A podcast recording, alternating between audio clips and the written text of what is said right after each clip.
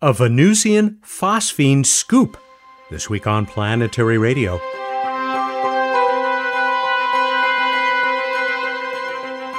Welcome, I'm Matt Kaplan of the Planetary Society with more of the human adventure across our solar system and beyond.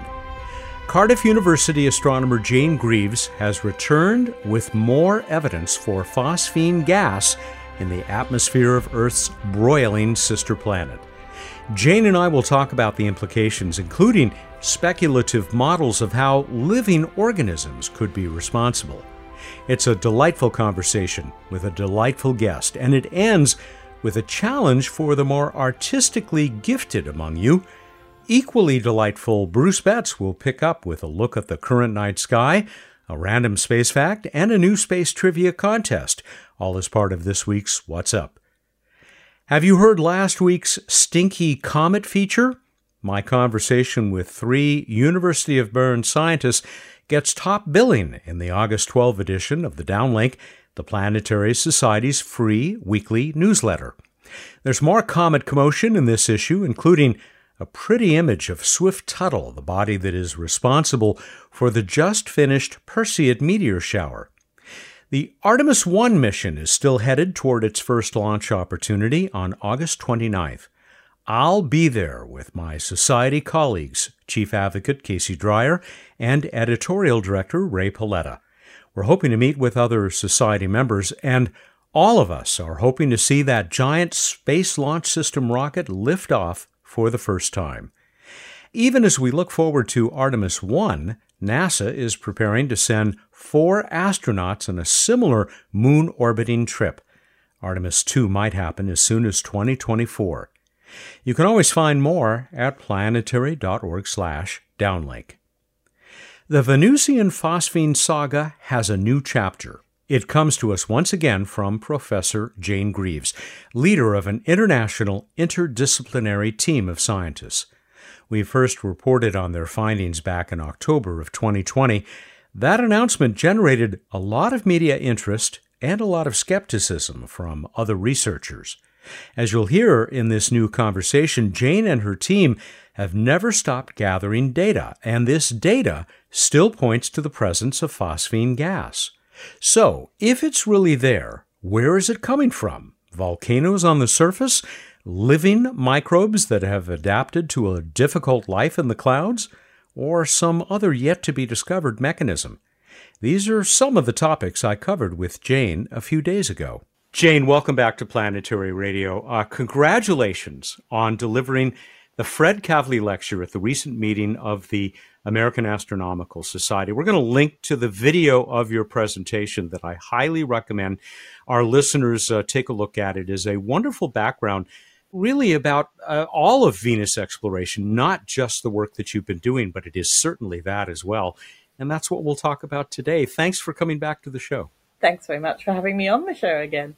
It has been quite a ride, hasn't it? It certainly has. It's hard to believe that um, we published our results and, like, you know, conveyed them to everybody public in the world, like, nearly two years ago now. It was September twenty twenty.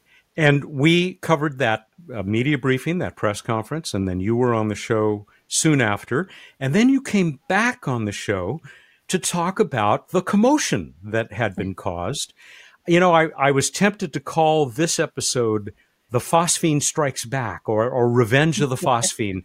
Uh, but that, that kind of implies, you know, we media people were always looking for controversy and, and conflict, of course. The opposition that was generated by legitimate scientists, wasn't that exactly the way science is supposed to work? It was mostly, yeah. I mean, we put mostly. everything out there very publicly, so all our data were public, and all our like things on the computer that we process the data, so all our results were reproducible, which nobody's really um, queried that, that those procedures we used didn't work. Um, but yeah, it is. You put it out there, and people go, you know, that's not my favorite technique, and So we've been kind of wrestling with that. I think the thing that was a bit of a downer um, was people that didn't get really get in touch with us and say, let's ah. share expertise, which was what we really wanted. Um, people putting out their things going, I can't find it. And then we'd be looking through what they'd done and going like, you haven't shown us the details, but we think you've done the following. So it's been a little bit rough on the two of us who are doing the data processing. But um, yeah, it is very much the way science proceeds.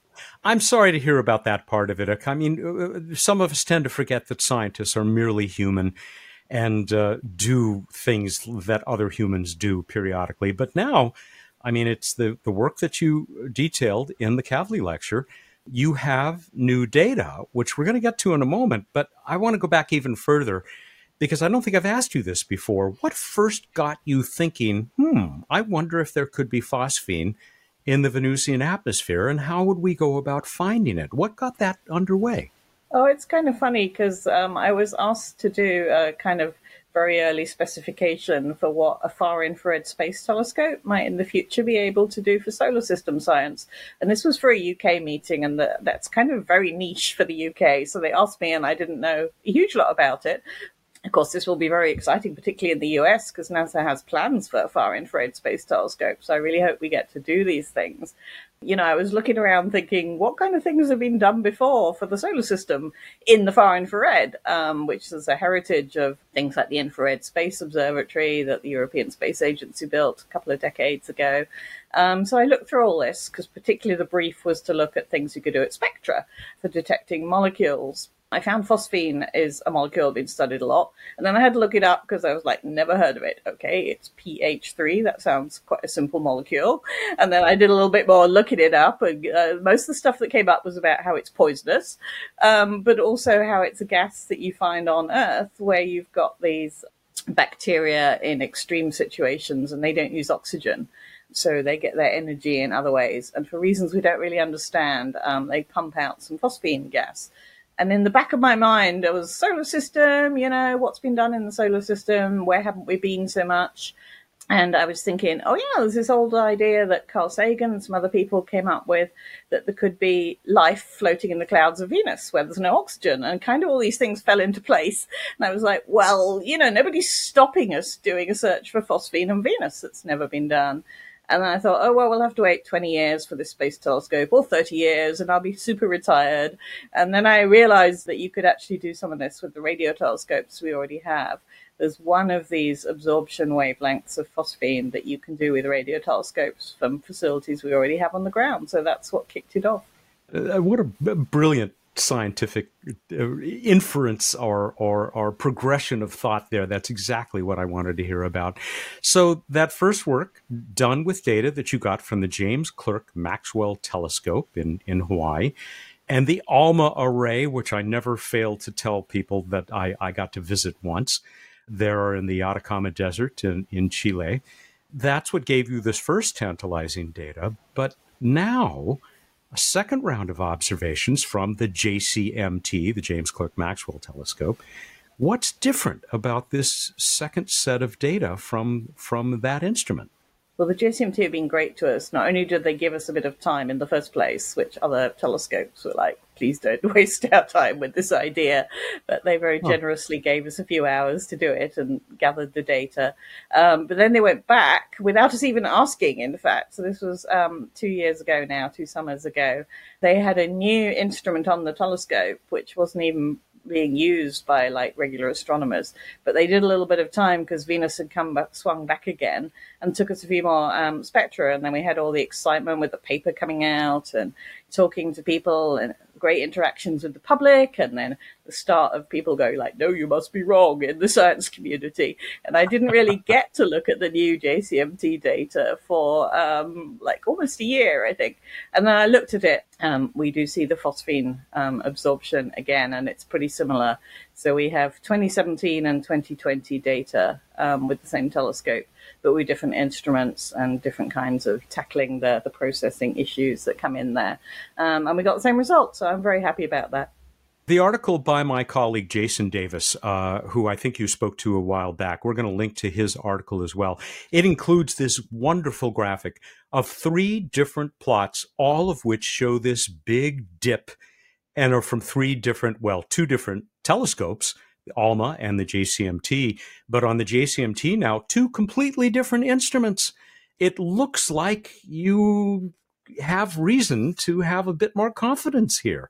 I think we do. And in fact, I haven't told anyone yet this because I was doing it this morning and before speaking to you. Um, but we have a third set of data from the J C M T um, because wow. on the back of what we had already, um, they're allowing us to do what's called a legacy survey, where we can use far, far more telescope time um, and collect a whole slew of data. And uh, my friend, uh, Doctor Dave Clements at Imperial College here in the U K is leading that. The whole pile of data from February landed on my computer, which is a very slow computer. And um, I finally teased out the third detection of phosphine from the J C M T um, just this morning. So in fact, your listeners are the first to know that because I haven't had time to email Dave yet. That is fantastic. I'm sorry that it'll be a few days before this show goes out, but thank you for that scoop. um, I read that there was also some data, maybe not as significant, from SOFIA, that big infrared telescope built into a Boeing seven forty-seven. How would you characterize that data? Yeah, so I'm still trying to get hold of some of the people at the observatory to discuss that, because that wasn't data that were taken for us. But of course, as most mm. big modern telescopes do, the data remained public, you know, so everybody can have a go at it. Um, and, you know, I'm not so familiar with SOFIA, but the excitement was they took this data, which looks at a different absorption line of phosphine. So it's about one quarter the wavelength of the original one. And that is the true far infrared. And that's where you need ideally a space telescope, um, but a plane flying in the stratosphere, SOFIA, um, can get nearly as good. So I've run the kinds of processing we've developed for the J C M T, and it looks like there is a detection of this other absorption line of phosphine as well, which would be amazing. So either I've completely misunderstood some things, uh, you know, that the data tells you in the, uh, the sort of metadata and looked at completely the wrong place or something. But I think that's also starting to look kind of solid. So I'm excited to talk to um, the people who took that data and the observatory staff about that. Uh, it's unfortunate that I believe SOFIA is just flying back to home base at the moment, having done its last astronomical flight. But, you know, I hope um, they'll sort out maybe the funding situation and it'll be ready to fly again maybe in a few years. That would be awesome. Yeah, it's not looking good right now. I mean, I have a special place in my heart for SOFIA as well. I went on one of those observation flights, and and uh, right now, as far as we know, it's still going to make its last flight by September thirtieth. But uh, with results like this, um, maybe people will start to reconsider. I hope so, because it does such unique science. I mean, particularly mm. in the U S, and I think we in Europe are hoping to join that effort. You know, I think it's really like there'll be a new amazing far infrared space telescope. So picking up where J W S T um, stops at wavelengths of about thirty microns, you know, something to go from there into the really obscure parts of the infrared that we have very little information about. That would be awesome. What is it about this search for phosphine on, on that nearby world in the in its atmosphere? What makes it so incredibly difficult to, to sort of sort through this and find the the indications, the, the data that you're looking for? Well, the actual absorption um, feature we're looking for is about ten times fainter than what's um, been done for fairly easily before. So telescopes like the J C M T haven't changed a great deal over the last two or three decades even. Um, we're just trying to push the techniques to go deeper. And we come into all sorts of nasty things, which is what I'm scratching my head over at the moment. So Venus is incredibly bright as a radio object.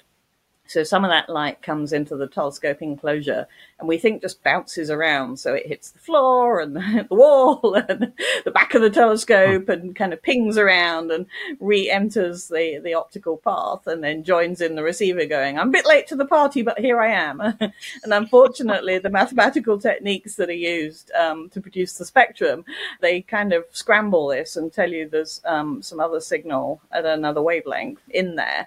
And it kind of makes the spectrum undulate up and down. It's just like this huge, hideous, complicated wave wave patterns. So I've been sitting looking at the new J C M T data we got just this February, going like, that's fifty waves, all of different sizes going past, you know.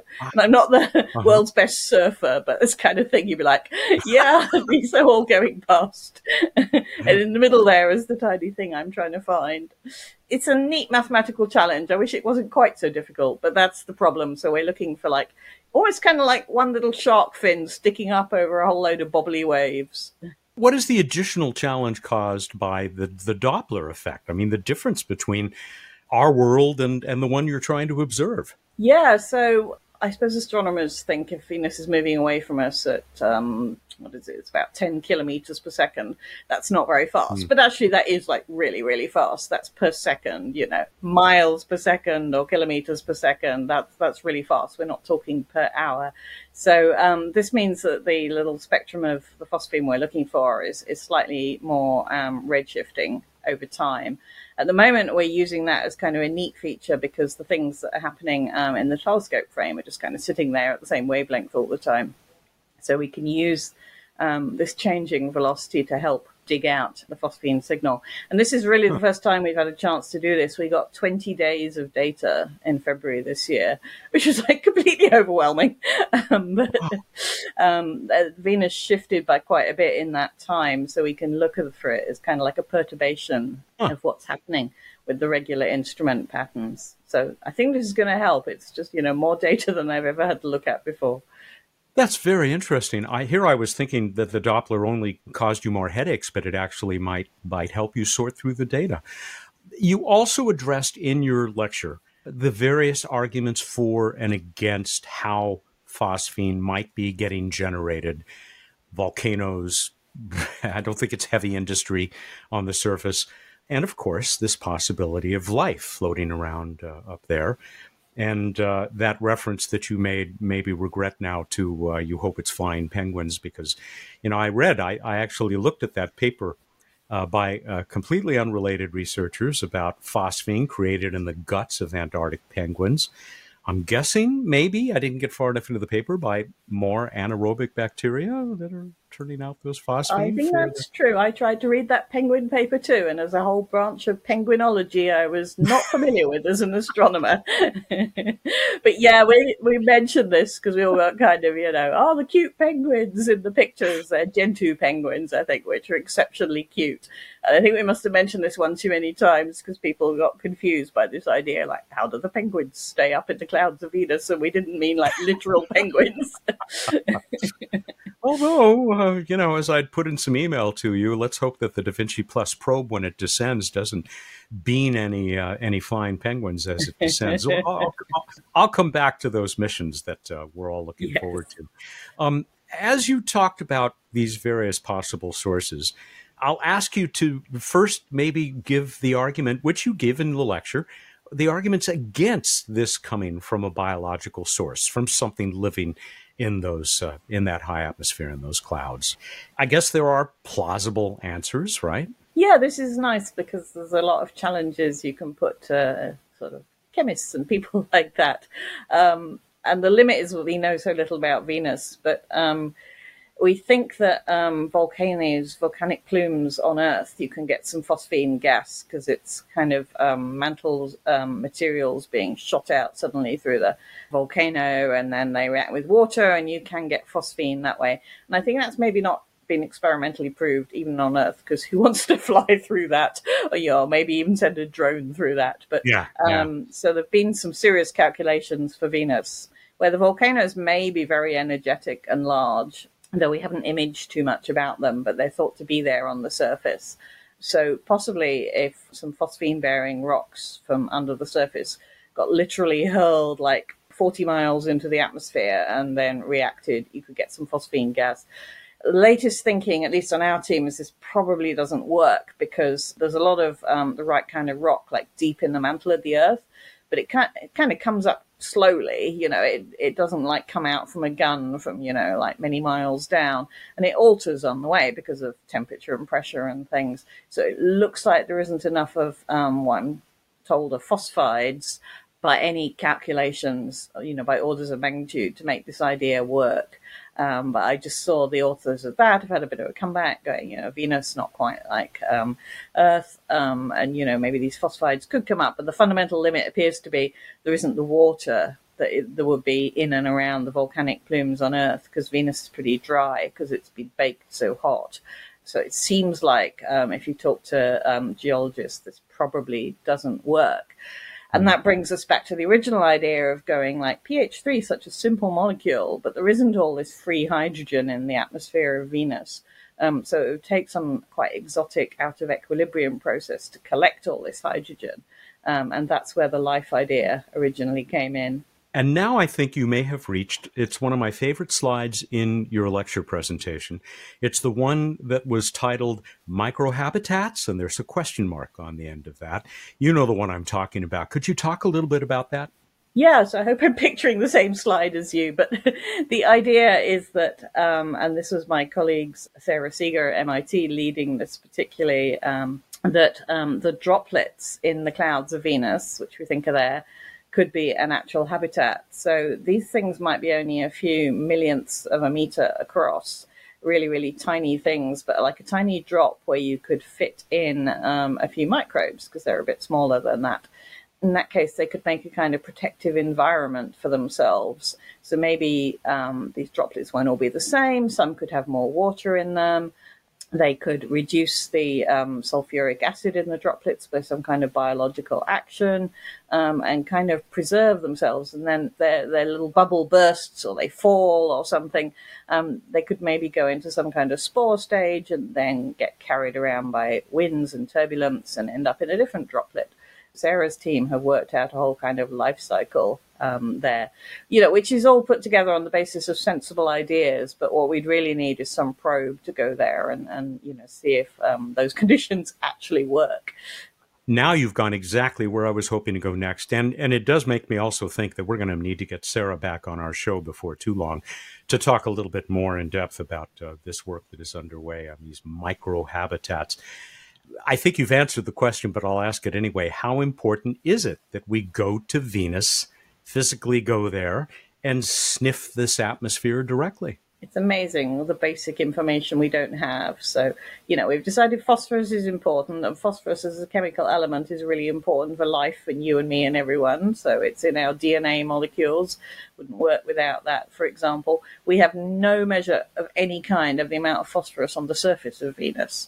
And we mm. have one measure of in the atmosphere, essentially. Uh, actually, two measures now, two different spacecraft from the nineteen seventies. You know, we just don't have the yeah. kind of wealth of information you could get with modern spacecraft. So, you know, ideally, I'd want to send a flotilla and observe the heck out of everything. But I think the race is on to go and look at some of these new questions that have come up of like, what is really in the clouds? You know, are they completely dry? Um, you know, even things like how windy is it? You know, how stable could anything be? We know so little. So hopefully a slew of instruments is going um, and several space agencies now have declared an interest. So it's great to have new players in the game as well, all with different ideas of what kind of instrument you could send, ranging from um, something like the quickest shot you could do the next time Venus comes around, maybe one tiny instrument, a sort of palm-sized instrument, just to do one thing related to life in the clouds. That would be amazing. Up to, you know, the biggest space agencies like NASA and E S A, who'd pack probably a dozen instruments to tell you all kinds of other things. Like we don't know if there's lightning in the clouds of Venus for sure, uh, as an example, really hard to observe from the Earth. So, you mm-hmm. know, some kind of camera and radio sensor and could answer all these questions. At the moment, we're literally trying to find archives of nineteen seventies data and, you know, figure out what even the format was of this punch card or something. Wow. We have a little experience with this at the Planetary Society, the Pioneer Anomaly, Pioneers ten and eleven, and trying to read that now ancient data in terms of scientific advancement. Absolutely fascinating. I wish you luck with that. Now, as you know, we are going from famine to feast, you might say, with, with missions to, to Venus. I'll go back to my colleague Jason Davis's article, which, again, we'll link to from um, this week's show page at planetary dot org slash radio, where he lists all of these. Of course, there's, you know, Da Vinci and Veritas from NASA, But I mean, India, the United Arab Emirates, the European Space Agency a little bit later. I am especially intrigued by what may be the first ever privately funded probe that, that could leave as soon as next year for Venus from Rocket Lab, that amazing little company based in, well, here in California, but also in New Zealand. They want to send a, a probe, and I think they've said that they specifically want to look for phosphine. Is that your understanding? Yeah, they're really excited about Venus. Uh, certainly the founder of the company is really infused. Um, they've had a lot of successes recently. So they launched a small satellite into orbit around the moon, um, which is going to help with um, NASA missions to the moon. So they're hoping to go interplanetary as soon as possible, as you mentioned, and get to Venus. Not necessarily phosphine, but something even more directly life-related might go as the instrument package on their spacecraft. Um, so Sarah, again, has been working a lot with the Breakthrough Project people to say what would get you the most bang for the buck. Um, uh, in one of these sort of palm-sized instruments you could drop through the clouds. So I have great trouble saying this, but I think what it says in their report is an autofluorescing nephelometer, well which looks for the fluorescence of molecules um, that you get, the molecules that are associated with life. So they fluoresce in some way um, that non-biological molecules don't. So that's the idea, to take what is like a small commercial piece of kit and drop it through the clouds of Venus. And then you have a couple of minutes maybe to get signals out before it's disappeared forever. So, you know, this is a super exciting idea. And I think they're aiming for the next close swing by of Venus, or whenever it's lined up the best for a connecting orbit from Earth. Yeah, can't wait to see that happen. Are you or Sarah or other members of your team, are you, are you talking to m members or are you talking to the teams for these other spacecraft, like the two NASA probes that are expected to launch in twenty twenty-eight? Yeah, very much. Um, they're calling on different people of our team, depending on expertise, you know, to understand chemistry or modeling atmospheres and computers or whatever. The Da Vinci people have been particularly generous and just held a, a round table meeting, inviting people to put forward ideas, because they have um, their instrument package is pretty much, you know, the design is finished, but they found a way to slot in kind of a fourth bit of wavelength to one of the yeah. um, instruments, which is a laser spectrometer. So they were saying, like, get your bids in for what you'd like it to be. So we went in as um, both team phosphine and team ammonia, both of which would be great biomarkers. So I was, you know, sneakily putting myself on both teams. And then there's some other really interesting molecules up for um, consideration as well that might tell us a whole lot about the volcanoes, or looking for rare isotopes that would tell us more about the molecules and atoms that are left in the atmosphere. It'd give us a real clue to the past of Venus, because the lighter ones like fly away in um, this event that's thought to have got rid of the oceans and the water that may have been there. So you can um, calculate how much atmosphere was lost from these heavier and lighter isotopes, as I understand it. Um, and so we could get some idea if Venus had oceans. So this is all like thrilling science. So um, in a way, it doesn't matter which um, instrument they manage to put on as this fourth channel, or even if they can't do it, they already have super exciting plans. But yeah, team phosphine and um, team ammonia, which Dave is telling me is now called team phosmonia or something like that. We're hoping they might pick one of our molecules. I go team phosmonia, I suppose. I, so much to look forward to. Other than talking to these groups that are going to be launching these spacecraft before too long, what's next? I mean, what are you and your team uh, currently working on in terms of what can be done from down here on Earth? Well, we're still thinking radio astronomy, and this is something um, we have the data in hand, but we're not quite finished yet. So we use the enormous Green Bank Telescope in West Virginia. So it's this one hundred meter across radio telescope, um, which is an amazing facility, and did proper radio astronomy. None of these like millimeter size waves that J C M T and ALMA do, but proper centimeter size jobs, proper radio astronomy. No comment from me, because I'm, of course, a big fan of ALMA, but yes, okay, I get it.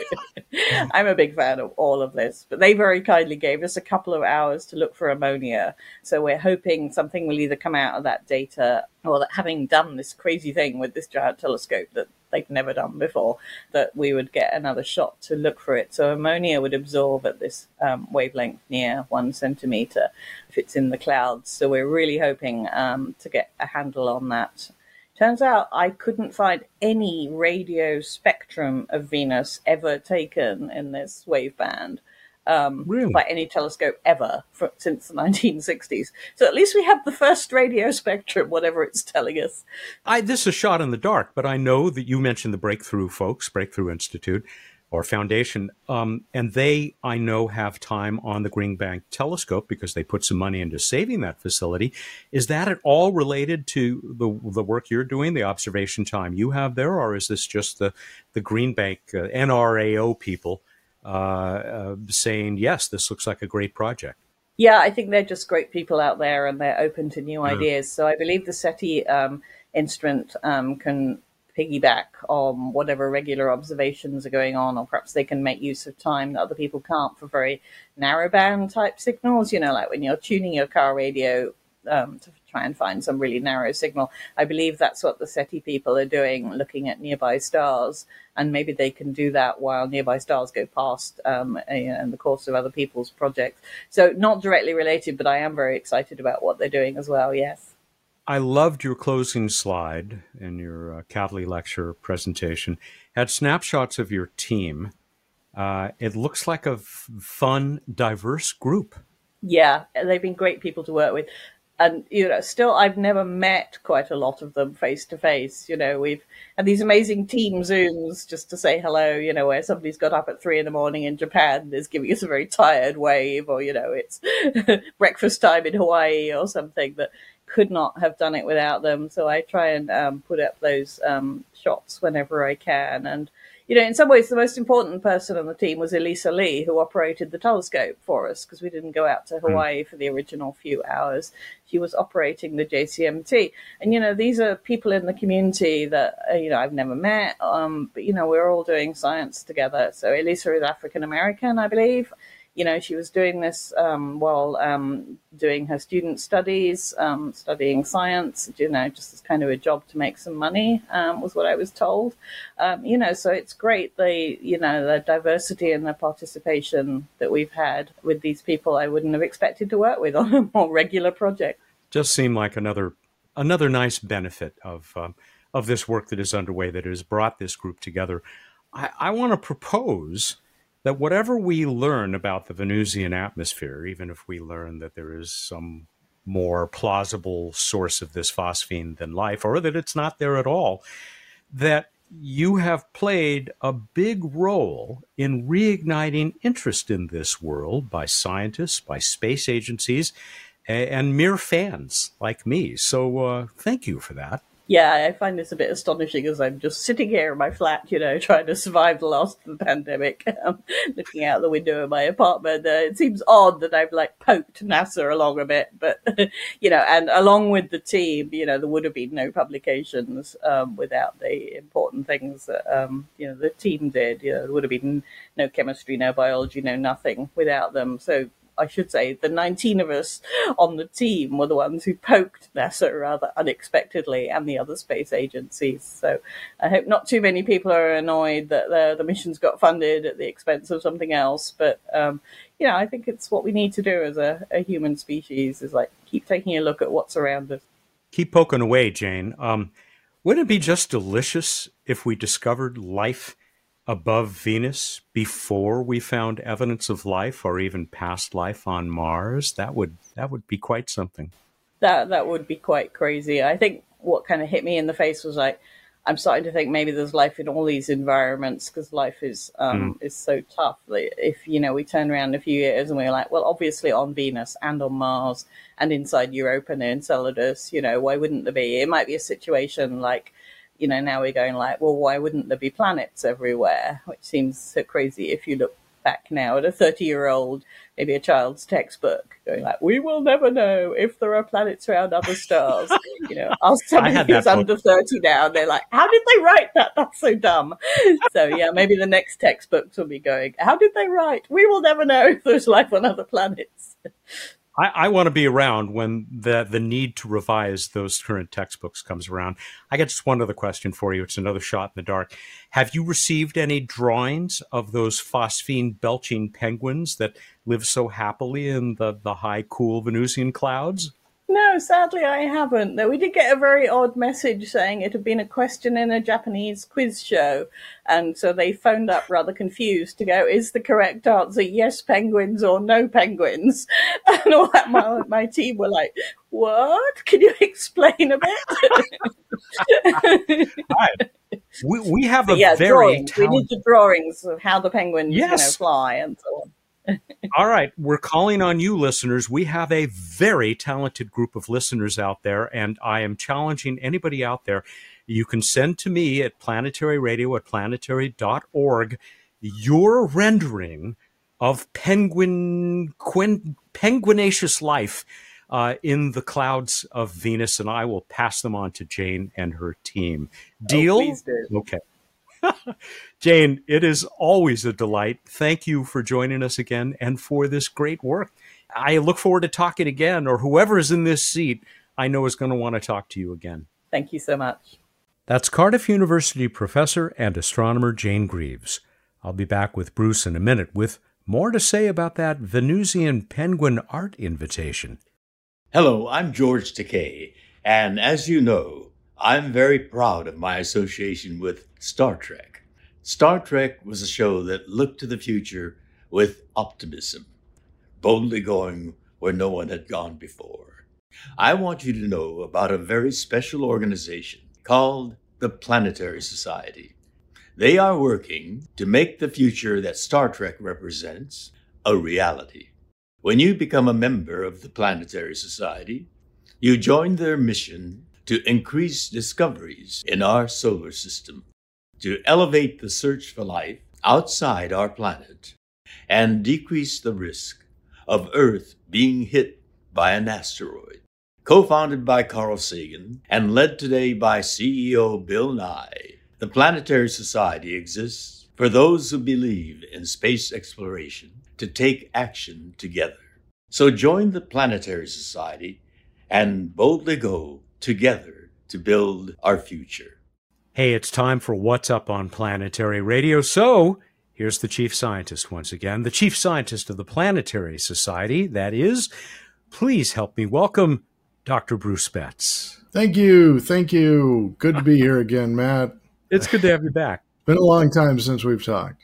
The secret word of the day is, can you guess? Penguin. Yes! He wins the Chevy Nova. No ba. Well, anyway, we'll, we'll, there are more penguin goodnesses ahead. But uh, first, tell us what's up in the night sky. Is there a penguin constellation? Uh, in the penguin culture of Antarctica, there is. Uh, interestingly, the penguins have... Uh, never mind. Focus, focus, focus. So focusing, there are no penguins in the sky because, you know, they can't fly. But there are planets spread all across the night. As long as it's not cloudy, you should be able to see a bright planet. In the evening, we've got Saturn just past opposition, so it's rising, still right around sunset in the east, setting around sunrise in the west. Jupiter rising a couple hours later in the kind of early evening. Not surprisingly, due to the rotation of the Earth, this time they're coming up in the east. Uh, Mars coming up around midnight, middle of the night, and looking reddish, and super bright Venus still hanging out low, but hanging out in the uh, pre-dawn east. And so it's a, it's a festival. Mars will be joined by the moon on the nineteenth. That's the night of the eighteenth, and going into the nineteenth, you can also, with or without the moon, see the Pleiades star cluster kind of near Mars, and the moon is in between them in the uh, morning of the pre of the nineteenth. Blah, blah, blah, blah, blah. One more thing. The moon is near Venus, low down in the pre-dawn east on the twenty-fifth. That's a nice bunch of combos. Uh, I was able to see Saturn last night, but it was the first clear night we'd had in ages, so I missed the Perseids, if, if I'd have been able to see them from this urban uh, skyscape in the first place. I saw a pre-dawn Perseid. Ooh, rare nice. for me, since I used to stay up all night with friends and watch them. But uh, the dogs nicely woke me up, and uh, we were uh, chasing some kind of animal out there uh, around three thirty in the morning, and uh, got a meteor in. That's great. A little side story. All right, let's go on to This Week in Space History. It was Voyager two. Voyager two launched in nineteen seventy-seven. Voyager two, still going way out there. It's impressive. And we're going to celebrate the forty-fifth anniversary of both launches in uh, just a couple of weeks here. So we'll go back out to J P L. We're going to talk to Andruyan as well, one of the people behind the Voyager Golden Record, along with her uh, soon after it was created husband, uh, Carl Sagan. Wait, after he was created, or? You know, if you want to create a Carl Sagan from scratch, first you have to create the universe. Wow, that was trippy, man. Kind of meta the way you built in his lessons about the universe into. Okay, so on to random space fact. Dang it, I'm really off my game today. Random space fact. Oh, I like that. This is something highly technical that you may not have thought of, or maybe you have. An anagram for astronomers is moon starers. That's a very hard word for me to say, but someone who stares at the moon. Anagram. Wow. Also, kind of backwards, it's also an anagram for no more stars. Oh, no. Oh, well, the, after the heat death of the universe, I imagine. Oh, dude, you're bringing me down again. I'm sorry. Bring us back up again. Let's move on to the trivia contest. What solar system moon has the highest surface gravity? Something that I find not intuitive, because it depends on a couple of parameters. How'd we do, Matt? We got quite a few nice responses to this one. Here is the opening salvo from our poet laureate, Dave Fairchild, in Kansas. Io is a spouting moon, volcanic, we can tell, a mass of vivid colors, a sulfuric burning hell. It's made of rock and silicate, so it's plain to see why Io ranks the highest with its surface gravity. Nice. Nice little ditty. Indeed, it is Io, moon of Jupiter, with a surface gravity of zero point one eight three G, so of the surface gravity on Earth. Or as David Chern in Missouri called it, that smoky little trickster. Love that phrase. You know, that is totally, uh, uh, in the planetary science community, they use that term. Because they couldn't decide, you know, it's like Io, Eo, I, how about the smoky little trickster? Everyone agrees. According to Norman Kossuth, though, uh, Io was hardly a trickster. He says that uh, as was Zeus's wont, he had an extramarital affair with the nymph Io, whom he callously turned into a cow when his wife Hera discovered the illicit dalliance. Don't have a cow, man. No wonder she's mad and filled with volcanic fury. Yeah, that would make me erupt. Christopher Trunk in Pennsylvania. Io deserves more scrutiny and should be considered for a dedicated mission or redirection of the Juno spacecraft after it finishes its primary mission. I I, I think you got a good point there, Christopher. Very interesting. It's very challenging, which is uh, there actually have been proposals that have not successfully won for Io missions, but the challenge is it's so deep inside Jupiter's uh, nasty radiation belts caused by its spinning magnetosphere that it's really unhealthy for spacecraft. So even the spacecraft that do see it, typically the plan is to dip in, see it, and then dip back out again. Yeah, get the heck out. A couple of poems to close with. Roger Gown in New Hampshire. With Bruce's instructions, I sought to comply-o, though I feared it might make me cry-o, but I just had to give it a try-o, so my answer, it's Jupiter's Io. Yeah, it's including your name that got him in there. Yeah, that makes me happy. And then this kind of long one from uh, Gene Lewin, another of our regular poets uh, up in Washington. Dancing on the surface here, you'd be light on your feet. Still, your poor old trotters just couldn't stand the heat. The dance floor is expansive. Watch where you place your dogs. It's covered in calderas. You'll need asbestos clogs. This place is radiating thirty-six hundred rems a day. It smells a bit like sulfur. It's a small price to pay. So why be such a wallflower? Io is where we'll be. Let's trip the light fantastic. Thank you, Arthur Murray. A very positive view on Io and its environment. Yeah. Arthur Murray, no relation to the great Bruce Murray, your, uh, one of your mentors. We can neither confirm nor deny that. Uh, you know what? I never told you who the winner was, but I will now. It's they probably Thomas, want to know. Thomas Ancillari, who's been listening since at least twenty sixteen, and this is his first time as a winner there in Colorado. Congratulations, Thomas. You have won yourself a copy of that really beautiful book. It's, it's basically an art book. Carbon, One Atom's Odyssey by John Burnett. It's still for sale all over the place. We just happen to have another copy. It does trace the sort of lifespan of one carbon atom as it proceeds across the universe and through various uh, incarnations. It's, it's just a terrific book, all with these beautiful drawings uh, done by John. I think we're ready for another. This one's hard. I did a quick look at looking this up. Some of you might know this. You might be able to deduce it. You might be able to guess it. The internet is vast. But with the penguin theme, I could not resist. Hmm. What Planetary Society project? I'll give you a clue. It was a space flight project. That doesn't mean a spacecraft. It just means it's a project to fly something in space. What T P S space flight project had a penguin as part of its logo? Go to planetary.org slash radio contest. Wow, I've been around for twenty-two years almost, and uh, I don't know the answer to this one. So, yeah, that's a good one. You got until Wednesday at eight a.m. Pacific time on August twenty-fourth to get us the answer for this one. Here's the prize. It's another book that I discovered we have a spare copy of. We've given it away before, and I'm happy to award it again. The Spacefarer's Handbook, Science and Life Beyond Earth by Birgitta and Urs Gans. And I hope I'm not mangling their names too badly, but that's what I do.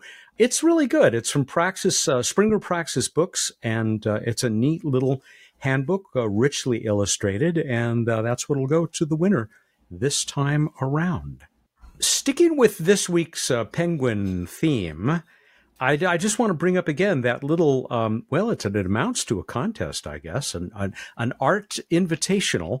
I want to sweeten the pot a little bit on that offer to all of you to send us your artist concept of flying, phosphine, belching penguins in the Venusian atmosphere, which almost certainly are not there. Uh, we'll award at least one Planetary Radio rubber asteroid to uh, someone who submits the art that they have created to go with this theme. More penguins, Bruce. Your scientific caution is truly impressive. Almost certainly. Not not in the Venus atmosphere. All right. All right, everybody, go out there, look up in the night sky, and think about, would you rather see penguin poop from space or see penguins up close but have to smell it? Thank you, oh. and good night. Yeah, that's a tough one. I, I guess I would go for the former because I've been close to penguins without thick glass between us, and they're dirty little birds. I'll tell you, I don't know if that was phosphine I was smelling or not, but it really smelled bad. I've heard it's bad. That's Bruce Betts. He's keeping us honest because he's the chief scientist of Planetary Society, and he joins us every week here for What's Up? Planetary Radio is produced by the Planetary Society in Pasadena, California, and is made possible by its penguin-loving members. But after all, who doesn't love penguins? It's not a requirement for membership in the Planetary Society, but it doesn't hurt. Planetary.org slash join. Mark Huverda and Ray Paletta are our associate producers. Josh Doyle composed our theme, which is arranged and performed by Peter Schlosser. Ad Penguin. I mean, I mean Astra.